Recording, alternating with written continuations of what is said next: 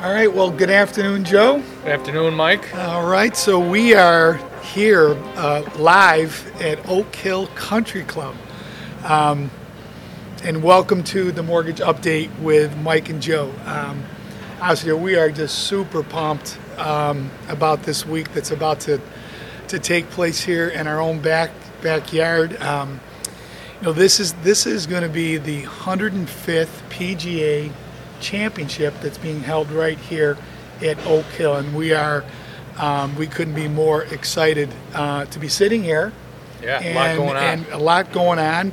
Um, you guys might be able to hear some of the last minute construction that's still going on to, to get the event uh, and to get the location prepared. So, um, so again, uh, as we embark on this, I think one of the things that I just want to share, Joe, with our group is that this just reminds us that Rochester is a big golf town.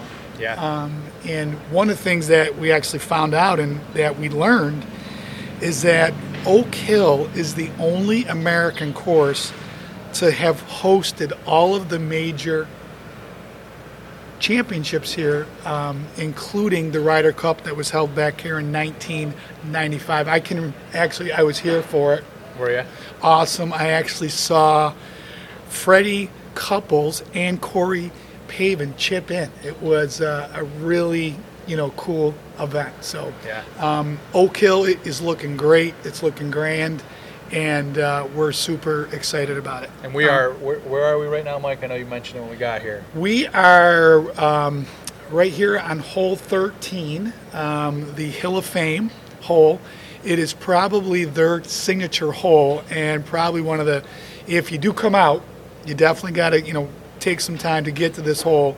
It is probably the you know the the best hole here. I mean, they're all great, Yeah. but it's one that you really want to take the time to come out and see. You'll see some great shots, and you get some great views as well. Yeah. It looks So- like it's a great setup back there. Yeah. So. So, I Joe, mean, obviously, you know, this is going to have a big impact on Rochester. Maybe you could kind of speak to the impact that the community can expect. Yeah, so I mean, there was an article recently, um, Greater Rochester Enterprise put out that this is going to have about a $200 million impact on the local economy. Yeah. Um, you know, you're talking about 110 million dollars in just direct revenue. Yep. um, another 41 in indirect, and then 37 million in in spending. Um, they say that 40% of the ticket holders are coming from out of town. They need hotel rooms. Over 6,000 hotel rooms have been booked. Um, and crazy enough, and now I understand why. Um, the event is creating 1,200 temporary, full and part-time jobs here at Oak Hill, right? And you look around, there's there's got to be just just behind us, I can count 20 people. Yeah, it's right? awesome. So it's, it's great. It's it's uh, a great impact on, on the local economy, and it'll be a great week. We're, Yeah. we're excited for it. So Yeah. I uh, should have, I think, mentioned this at the top of our podcast. Uh, so, Joe and I are wearing these GRB bucket hats. Um, so, we're actually modeling them on the behalf of GRB. We've got our logo on Yep. here. You know, as you guys can see, the bank started in 1996. So, just wanted to make sure that I got that out there as well. So, Mike, Joe. I think they may have been um, drunk when they made yours. yeah, exactly. Yours says 9661. So Yeah, exactly. I've got, yeah, this is the first one that they made. maybe you're supposed to be standing on your head. Yeah, sometimes I, I feel that way.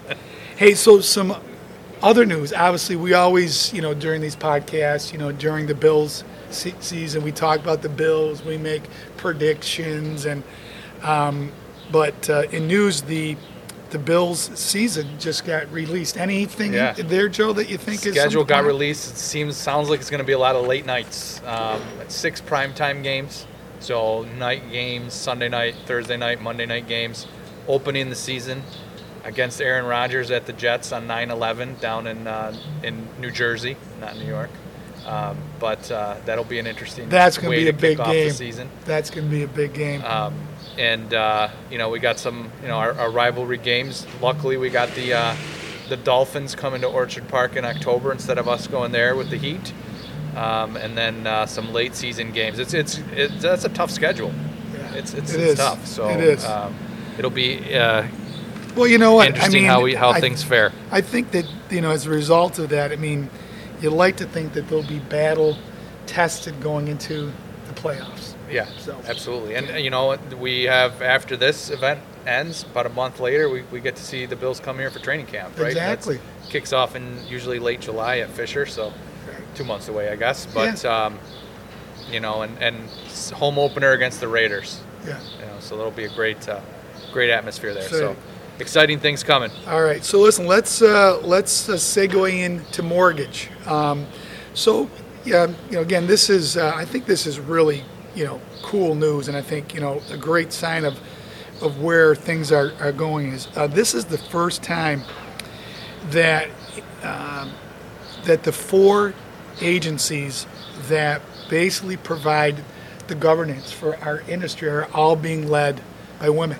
Um, and I think that that is, um, you know, something that I think is, you know, speaks to just the ongoing leadership that women provide, and I think it's something that I just wanted to to point out. Um, yeah, that's that's big. I mean, yeah. and, and it, like you said, it's it's where are we going as a, as a country, and you know, it, for the first time in history, right? That that's um, that's impressive. So that's It great. is. It is. So, Joe, let's talk about the local housing market. Obviously, this year, you know, continues, you know, uh, to be, um, you know, obviously we talk about it on every podcast. You know that the inventory is low. Um, you know, and you know it has uh, increased a little bit um, Yep. since the last time we did this, but but still at historically low levels. So maybe you can kind of put some some data around that to, to Sure. what we're seeing now. Yeah, so the buyer demand, you know, continues to outpace the inventory, and we're seeing that over and over again when we look at the numbers. Um, in in April, um, Monroe County was going, you know, again on, based on the, the data that we collect as a, as a lender.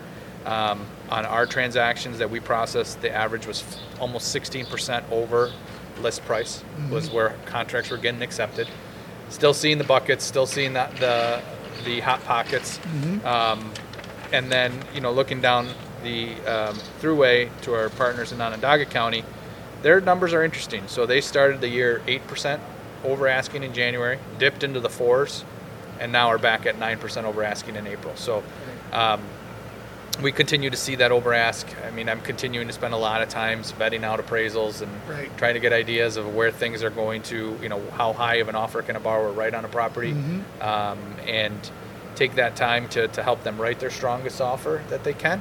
Um, and you know, we're just seeing that that same um, consistency until we see that increased inventory where it's the inventory starts to outpace the buyer demand. We're going to continue to be in this environment.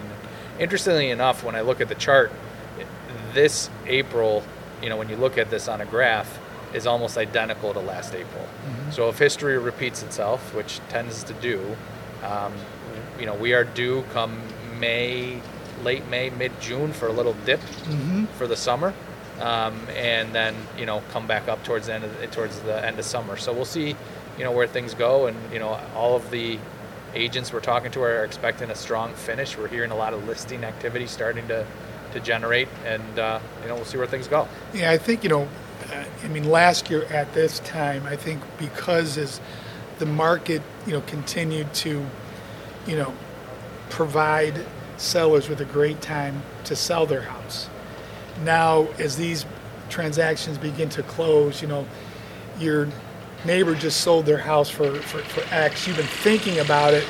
Now you've heard the news about they got how much for their house.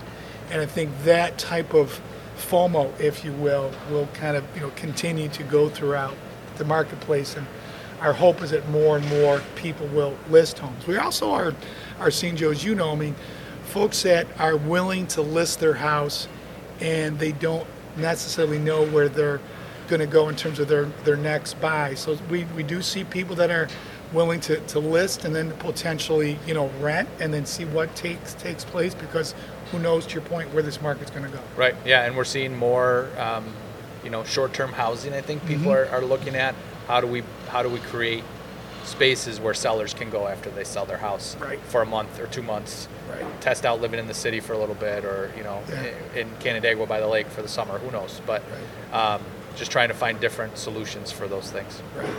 So, Joe, um, obviously, there's been uh, a lot of news um, Yep.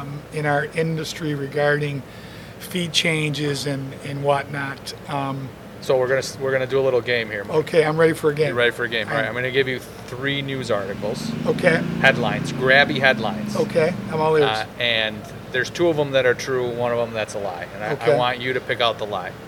So, I'm gonna grab my notes here. So, first Sure. headline is Rochester, New York was the country's hottest housing market in March for the second month in a row. okay, Second one is good credit home buyers soon face penalties as bad credit receives benefits. Okay. And the third one is housing market tracker inventory finally rises. Joe, obviously, I'm in the industry just like you, so I'm going to say that the second one's a lie. That's correct. Okay. So, you know, this this has been a very hot button item for a little while, right? These LLPA changes that the FHFA has uh, rolled out, and those news articles saying, you know, um, poor poor credit gets you a lower mortgage rate, and you know, we've heard from people, I'm going to stop paying my credit card so that I can get a better rate on my mortgage, right? That's not necessarily true. So there's there's um, a chart out there that they've been using with this this grabby news article that shows uh, the changes that are actually coming into play. And what they've done is they've actually um, reduced some of the changes for somebody with lower credit, and then maybe increased a little bit of the adjustments for somebody with um, stronger credit. But the baselines were different to begin with, and then the final outcome is still different. So when you look at somebody that's a 780 credit score that is putting uh, 20% down, if you look at just this this chart, that 780 is paying 0.125% of a fee higher than they were before. Not not in rate. just Not in rate, fee. just in fee. Yep. Uh, but somebody who's less than a 640 is actually paying 0.375 lower than they were before. So uh, they're not getting a lower adjustment. They're just paying a little less than they were previously. Now, if we look at what those actual adjustments are, for a 780 plus credit score, the adjustment has gone from 0.25% to 0.375%. For that 640, that adjustment went from uh, 3.125% to 2.875%. So still a lot higher than that 780 credit score. Um, so, you know, if you're listening to the podcast, don't stop paying your credit cards and ruin your credit so you can get a lower mortgage rate because it's not going to help you. Right. Um, and, uh, you know, so we are seeing that. But that was one of those grabby headlines that without the proper clarification on Right. there, you know, you'd think, oh, well, then why, why am I doing all this hard work to pay my bills on time, right? And So, um, Joe, really, so what's taken place here? There's been a couple of tweaks to some of these buckets, if you will. I'm referring to the bucket hand Yeah, to these to these right. buckets. Um, but at the end of the day, someone with a higher credit score is going to get more favorable terms than somebody with a lower. Correct. Okay. Correct. Yes. So things haven't changed. Right. There. Oh, okay. Um, so, but one of the one of the positive news articles that came out this week was the um, FHFA originally with these changes that, and by the way, these changes have been in effect in pricing already for a couple months because for us as a lender, it was based on our loan delivery date where these changes were going to take into place. So we really had to make changes to our rates two months ago in order to be able to deliver those loans after May 1st. Uh, one of the changes that the, they had originally announced with this was somebody with a higher debt to income ratio was going to be paying was going to have an adjustment that was a little bit higher if their debt to income ratio went over 45 percent. Um, a lot of lenders, um, mortgage bankers associations, everybody kind of lobbied the FHFA to stop these changes uh, because it was going to create a, a poor customer experience and an operational nightmare of trying to capture any time that ratio changes Right. throughout the loan process. So um, the good news is that they rescinded that change. So this week um, they announced that they were going to rescind that change and not move forward with it.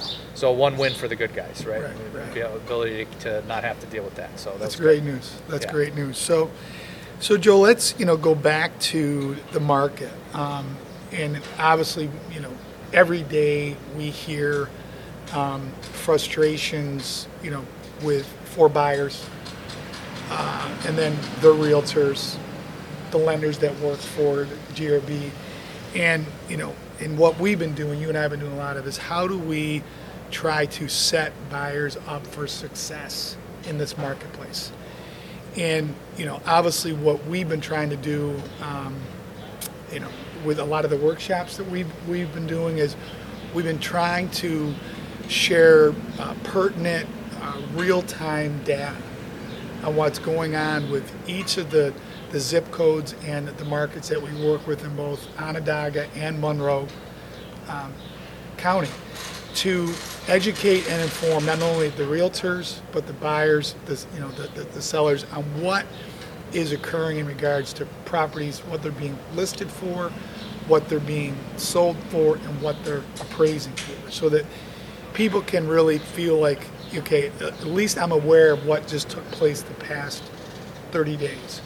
Can you maybe kind of share, Joe, you know, as we look, we move from kind of moving out of the spring into the early summer months, what can, you know, what can we be doing with our realtors to get those buyers prepared for success? And then along those lines, just to reiterate, what is the difference between a pre-qualification, a pre-approval, cash plus, and and how we do that here at GRB? Yeah, so the you know education is is so key right now. Um, how many buyers, anybody that you know wants to buy something, right? You go anywhere, you're always looking for a deal. You're looking for, can I get this on sale somewhere else? The internet has become our worst enemy, right? Because anytime you go to buy something, you're like, oh, let me go check on Amazon to see if I can get it cheaper. Let me go check over here, and um, this was not the market for that. Clearly, you know the data that we have, and, and one of the things we've been hearing from a lot of agents is, you know, I'm telling my buyers this we're telling our loan officers to also have that same conversation with the buyers. Hey, this is what the market is like. Mm-hmm. If you want to succeed, this is what you need to do. And just reiterating that message, hearing that same message from more than one person is so important. Right. So really partnering with one another to have that same conversation with the buyer, so they're not out there trying to, you know, bid uh, ten thousand dollars under ask when we know it's going to go forty or fifty thousand over. Um, so, th- so that's a that's important. The education piece and really having that customer as informed as possible. When you talk about pre-qualification versus pre-approval, so at GRB we recently rolled out a full underwritten pre-approval program. So a pre-qualification is, and we see this a lot with uh, some of the online lenders, right? I went in, I filled out my application online, and they pre-qualified me for a purchase price of X. Well, when they did that pre-qualification, they may or may not have looked at your pay stubs. They may or may not have looked at your bank statements. And most times they run credit. Mm-hmm. So they've looked at your credit, but they haven't verified anything, right? So nobody's looked at that and said, let me calculate this income and see what it actually calculates out. Let me verify that there were no large deposits in your bank statements, et cetera, so there's no surprise at the end. So with that pre-qualification, you know, it could go as, uh, you know, a little. You could have an income calculation in there, or you could be going off what the borrower says. Um, you could have a, a, an asset review. You could be going off what the borrower said. Those are done by the loan officers. Typically, they're done uh, sometimes on the fly. Right? We got to we got to write an offer by five, and it's two in the afternoon, and I got to get a pre-qual letter out. The loan officers will do their due diligence, make sure the borrower qualifies, and move it on. Um, with the pre-approval program, that's fully underwritten. So our pre-approval program, we are completely underwriting that file. That loan is being looked at by an underwriter. Um, the borrower is providing, basically going through the full mortgage process ahead of time. The, the rule with pre-approvals is that you cannot have any conditions other than subject to finding a house and a satisfactory appraisal if you need one, right? So, um, and when I say if you need one, that means that if the buyer is has some extra money and they're willing to guarantee the appraisal or cover if there um, if there's a shortage between Right. what they bought the house for and what it appraises for, um, they can guarantee that appraisal, and then that commitment letter is you know only subject to uh, them finding a house at that point. Those are fully underwritten. There's no surprises. There's no gotchas. The underwriter has calculated the income. They've reviewed the assets. They've looked for any surprises, um, and we are doing that across the board for all our borrowers. Um, you know, they have to put uh, their uh, their EM their down payment has to go down as an earnest money deposit. Sure. That's a requirement, uh, which is money they're going to put up forward anyway. Right. And then you have our Cash Plus program, which is the same thing, right? We've fully underwritten it. Um, the borrower, in this instance, has agreed to put 10% down and 10% as their earnest money deposit. Right. So with the pre-approval, they could put 5% down and put that as their earnest money deposit. It actually still gets the same full underwrite and scrutiny that the Cash Plus program gets. Uh, but it allows us to eliminate the financing contingency for those borrowers that are willing to guarantee the appraisal. Um, and And Joe, let's just, just, just on that topic, Yeah. just so that everybody knows, because there's been a lot of chatter about this. When some, when in the contract, it states that the um, buyer is willing to quote unquote guarantee the appraisal, can you give an example of kind of what that means? Yep. So in this market, because of where the homes are being listed, let's say a home is listed for two hundred mm-hmm. and I want to write on that house, knowing that they're going thirty over over ask at two mm-hmm. So I write my offer at two sixty, and I say in my contract, listen, if the home does not appraise, mm-hmm. I, the buyer, am willing to pay the difference in the appraisal. So let's say that home appraises for two fifty the buyer's responsible for that ten thousand dollar appraisal gap, mm-hmm. and they've they've said in their contract they're willing to do that. Now there's some things that we can do. So we sometimes will reach out to appraisers mm-hmm. and we'll say, hey, I got a buyer that wants to write on this house at X. Mm-hmm. Where do we think this house would appraise? And they'll get back to us, and that helps us to prepare the buyer for how much of a gap do they need to cover. Because the, because the appraiser is going to have a sense of what comps they're going to use. Right. They, they do some research on the market. What are the comparables that are out there? Mm-hmm. Um, and then we look at that and say, okay, we think that, you know, they come back and say, we think this would appraise at X. So, and, and then based on that, we can advise our buyer, hey, just so you know, this is where we think this house will appraise. It could appraise higher. It could appraise lower. It depends on who the ultimate appraiser gets assigned on that on that Mm-hmm. order. We can't control that, right? We have no control over that. Um, because it goes through our management company and they at random assign it out to an appraiser. Um, but with that research and that due diligence, we know what comps are out there and we know what type of value we can support. So the buyer's better prepared at that point, right? And there's instances where we do our, our comparable check and they say, you know what, yeah, 260 is reasonable. There's these comps out there and that support that value. Or they may come back and say, well, it looks like it probably appraised more like 240. Here's the comps, here's why. And then we can better prepare the borrower and understand do they have the additional funds to cover that? And you know, a lot of times if they do, we're able to show those proof of funds in, in the offer to show they have the, the ability to cover that that gap, Yeah. um, should there be one. Well, Joe, we're coming to the conclusion Yeah. of our pockets here. I just got a text from my good friend Jon Rahm, who wants to have lunch with me because I'm here at Oak Hill today. So I don't want him to have to wait, you know, for me. And then we might go out and play a few holes. Uh, me and Jon go way back. So um, You may get tackled. I'd like to see ta- that. We should probably keep Okay. recording in case yeah. that happens. So, but we want to thank everybody for tuning in uh, uh, today. Joe, thanks as always for just a, a, a, a lot of great intel. Uh, we're super excited about what this next week uh, brings, and uh, until next month, we bid you guys adieu. Thanks. Thank you.